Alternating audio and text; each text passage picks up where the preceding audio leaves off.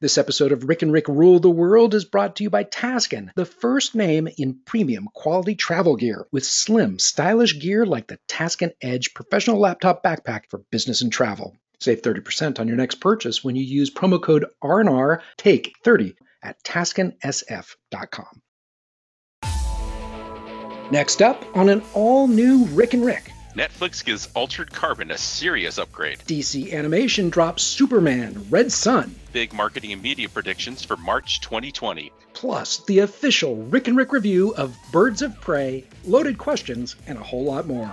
And it all starts right here, right now. On the one show where nobody gets the short end of the Rick. and everybody rules the world. Welcome, one, and welcome all to Rick and Rick Rule the World. I'm Rick Matheson, and I am joined, as always, by the Harley to my Quinzel, the Victor to my Zsasz, the Roman to my Sionis, Rick Wooten. How you doing, Rick Wooten? I'm doing great. How you doing, my friend? Well, you know, it's Girl Scout cookies season, so uh, I'm downing a sleeve of Samoas right now as we record this. Got some coffee, too. So, you know, I'm a happy camper. How are you doing? So last time we talked to you, you were getting over a cold or something, and then this week you're getting over RSA. How did that go? Ah, RSA was great. So the uh, the company I work for, we we make a big deal out of RSA, uh, and this year we kind of upped the stakes. So not only did we do our annual RSA party, uh, which by the way, we had like 500 people there, yeah. and even more. But you know, we also did these other activations. You know, we did a couple executive dinners and a, a CISO roundtable and stuff like that. So this was a crazy week, but uh, you know we came out the other side looking good. So I'm really happy with it. I'm really happy with the way everything turned out. And I was complaining about being sick last time. I'm feeling a lot better this week, so that helped a lot too. Awesome, awesome, and awesome. Well, congratulations on both. I am super excited about this episode since we've got even more awesome to go around, including the latest from the worlds of marketing, media, tech, and pop culture. But the big part of today's show is the official Rick and Rick review of Birds of Prey, the fantabulous emancipation of one Harley Quinn. So let's do this. Starting with Radar, Rick. So have you started watching Altered Carbon Season 2? No, no, I haven't. Uh, you know, the main reason for that is uh, I've been watching The Witcher, and I'm not quite done with it. Ah. And so Altered Carbon is is uh, up next in my my queue, so I've got to jump back to it. Uh, but but The Witcher's got me right now. You know, there's no uh, CGI of mustaches or anything else, but you know, it's uh, it's been a great show so far. The long blonde hair wig isn't uh, distracting enough. no, no, actually, you know, I was I was kind of worried. You know, when I when I've seen uh, Henry Cavill uh, act in the past, it's I don't know, it's been a little dry. It hasn't really worked for me as well.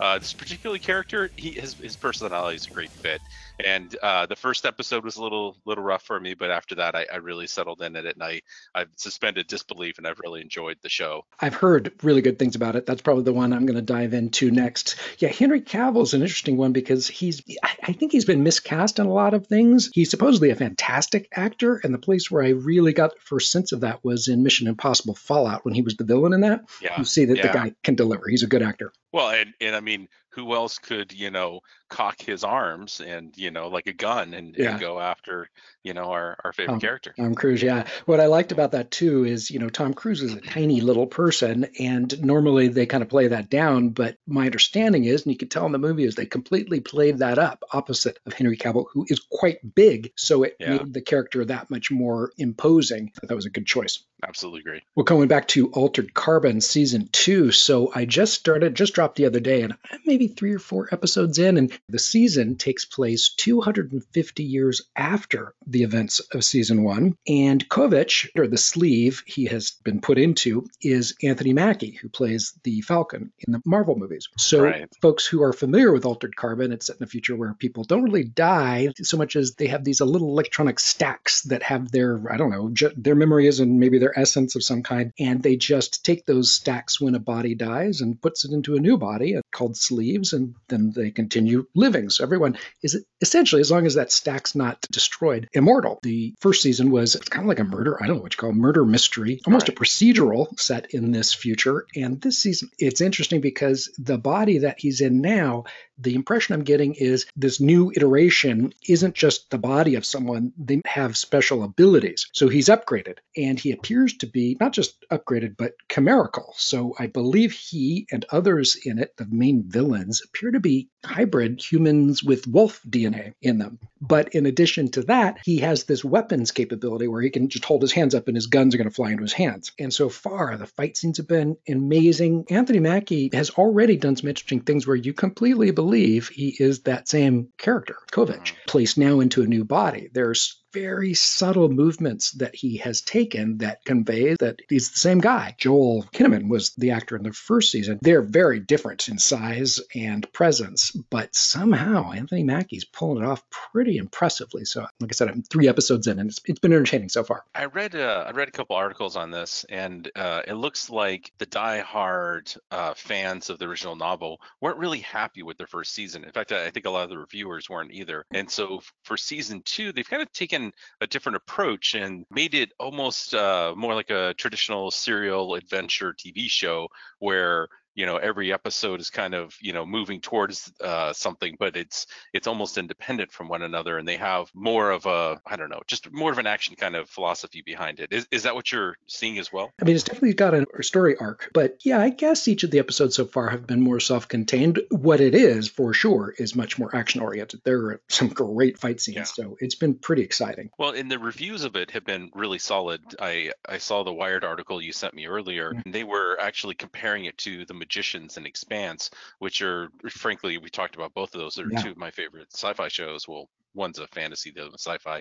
Uh, it, it, but I'm I'm really impressed with you know the writing, the acting, the you know the way the stories are coming together. Uh, and and this is on par with that is is what this uh, this article from Wired is saying. So I'm very interested to see it and see if it lives up to that hype. But certainly I I, I enjoyed the first one, so from my standpoint, uh, it can only get better in season two. Yeah, no, I, I did like season one quite a bit. And I, I, was actually skeptical going into this one. Same character, different actors playing them. But I have been able to suspend my disbelief and, and get sucked into this one so far. So, knock on wood, the rest of the season's going to be as good as, as it is so far. So, DC Animation is out with its latest animated release, Superman Red Sun. It's based on a fantastic graphic novel maybe 20 years ago. It's an alternate history, it's sort of another Earth within the multiverse. But on this Earth, Kal-El of Krypton doesn't crash land in Kansas. He crash lands in the Kremlin circa the 1930s. And that Kal-El grows up with Stalinist propaganda and falls for it hook, line, hammer, and sickle. He works under Stalin until he realizes what an evil son of a Stalin is, and then he murders Stalin and installs hmm. himself as the head of the Soviet Union, wanting to do right, but then doesn't realize over time he's being corrupted just as bad as, as Stalin, just in a different way. Lex Luthor, he's still a total ass, but here he's an American scientist married to the world's most famous journalist, Lois Lane, and together their 40 year adventure is sort of the opposite number of the Soviet Superman. What we don't realize is that Lois Lane believes in Superman. She believes that right. he is a good person underneath this and is just misguided, and he's she's kind of holding out hope that he's going to see the light. Lex Luthor, he's an ass, but same thing. He believes in Superman. So this interesting relationship forms between the two of them. Fascinating movie, interesting take on the characters, and rivals anything that I've seen in the DC live action movies so far. So I got a couple questions. Number one, how are they releasing this? Is this part of the DCU subscription service? You know, I believe it is, but it is also available on demand. And then uh, the second one is when was this written? Like, I'm, I'm curious how much the the social pressures of the time influenced the storyline. Was it was it written during the Cold War times? It was written, you know, afterwards? It was afterwards, so it had that ability to be retrospective completely. The graphic novel came out maybe 2003, somewhere around that time frame. And what's interesting is they don't pull punches in this movie. You, all of Stalinist propaganda is laid bare here, but they also poke some holes in capitalist propaganda as well, and, and kind of show you can be just as hypocritical as they were. And uh, it kind of hits home. It's kind of like, ouch. Very and, uh, nice. uh, yeah, so it's very, very interesting story. That's great. I'm, I'm definitely looking forward to checking it out. All right. Well, when we come back after this break, we're going to talk about the good, the bad, and the marketing. So don't go anywhere. Hey, Rick and Rick Nation, don't forget to check out our website at rickandrick.com. It's double the Rick in just one click at rickandrick.com. And we are back. Rick and Rick Rule the World with Rick Matheson and Rick Wooten. We just got a couple items this week because we want to talk about birds of prey. And last time we talked about KFC's vegan chicken nuggets, and this caught my eye this past week. It's the KFC chicken and fried donut sandwich. Wow. Yeah, you know, we talked about this. Uh, this uh this doesn't sound great to me.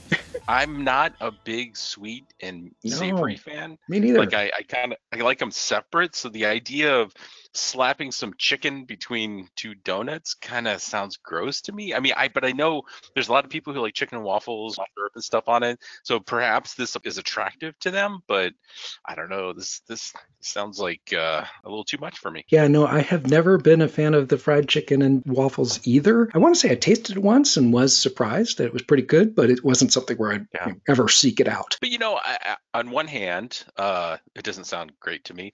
But uh, much like Taco Bell with their nacho fries, I, I think what, what KFC is trying to do here is to come up with a way of mixing what they have together and and create something unique that could get people talking about it and exciting excited about it again, even if it's just for a limited time. I mean, if you think about uh, Popeyes as a as a good kind of analog, they were not talked about a whole lot. They they had, weren't dying away, but they weren't really in the limelight. And then they came out with their chicken sandwich yeah.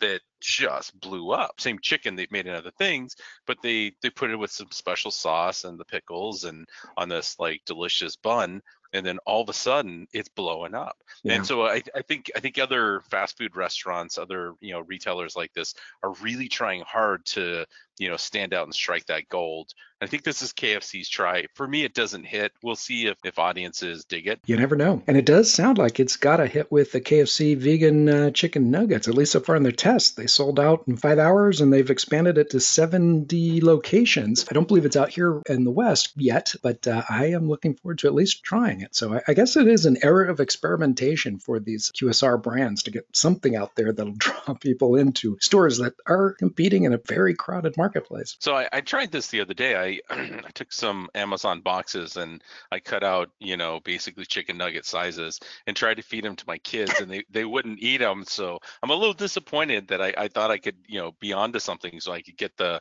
you know, the vegan aspect plus the recycling and kind of get it all in one. Yeah. Uh, but it didn't work out for me. Yeah, what the hell? You know, you had the fiber and everything.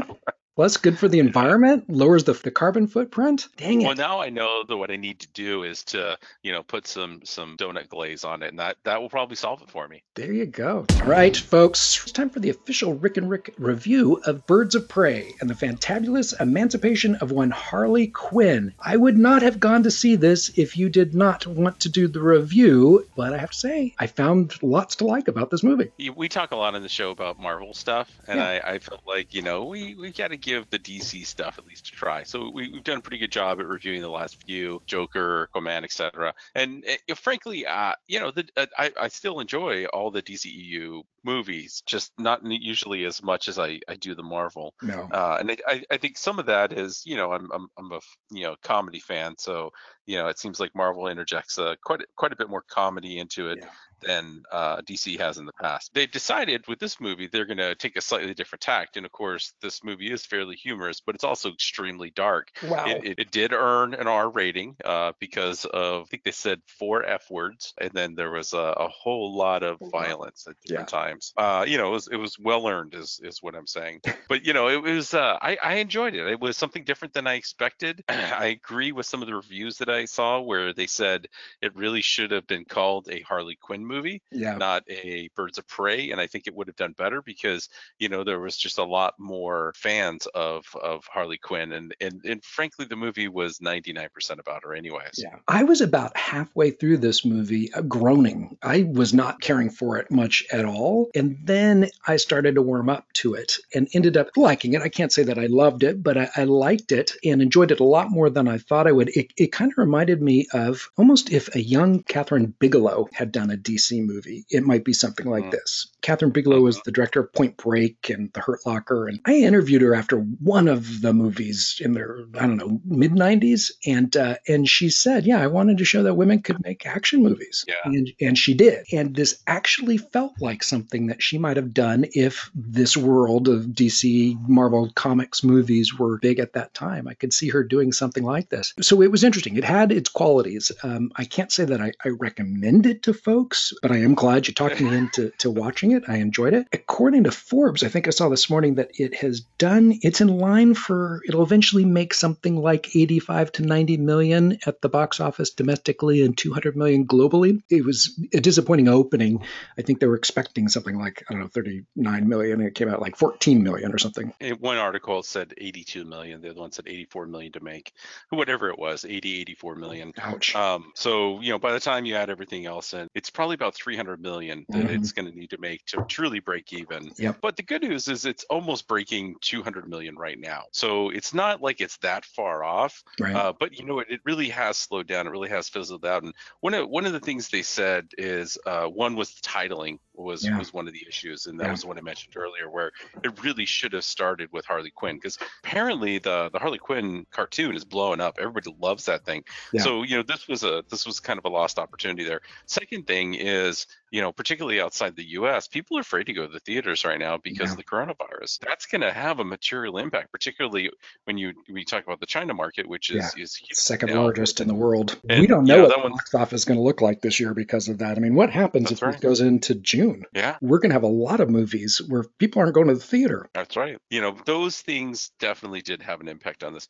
That said, it wasn't a bad movie. I, I enjoyed it. I thought it was a fun ride. If I'm not mistaken, Margot Robbie actually was an executive producer or something of the, the movie, and she, you know, got behind it and she was really pushing for it. So it was interesting to see her, you know, star in it uh, and then, you know, play some sort of role from a production side as well. Oh, I'm glad to hear that. I, I didn't know that. And I will say she is extraordinary in this. I mean, it is a great showcase for her. A couple interesting things. So you mentioned the DC Universe's streaming series, the animated Harley Quinn. That character was actually created for Batman the animated series back in the 90s. right. She was not in the comics first. She m- migrated to the comics just because she was so hugely popular. You know, interestingly, Suicide Squad is one of the more critically acclaimed DCEU movies, um, it, which is kind of interesting. It seems like the less they make in the box office, the more the critics like it. And this is Yeah. definitely one of those cases. In fact, this one also had one of the best reviews on uh, Rotten Tomato previous to it being released uh, Yeah. versus the, the other movie. So,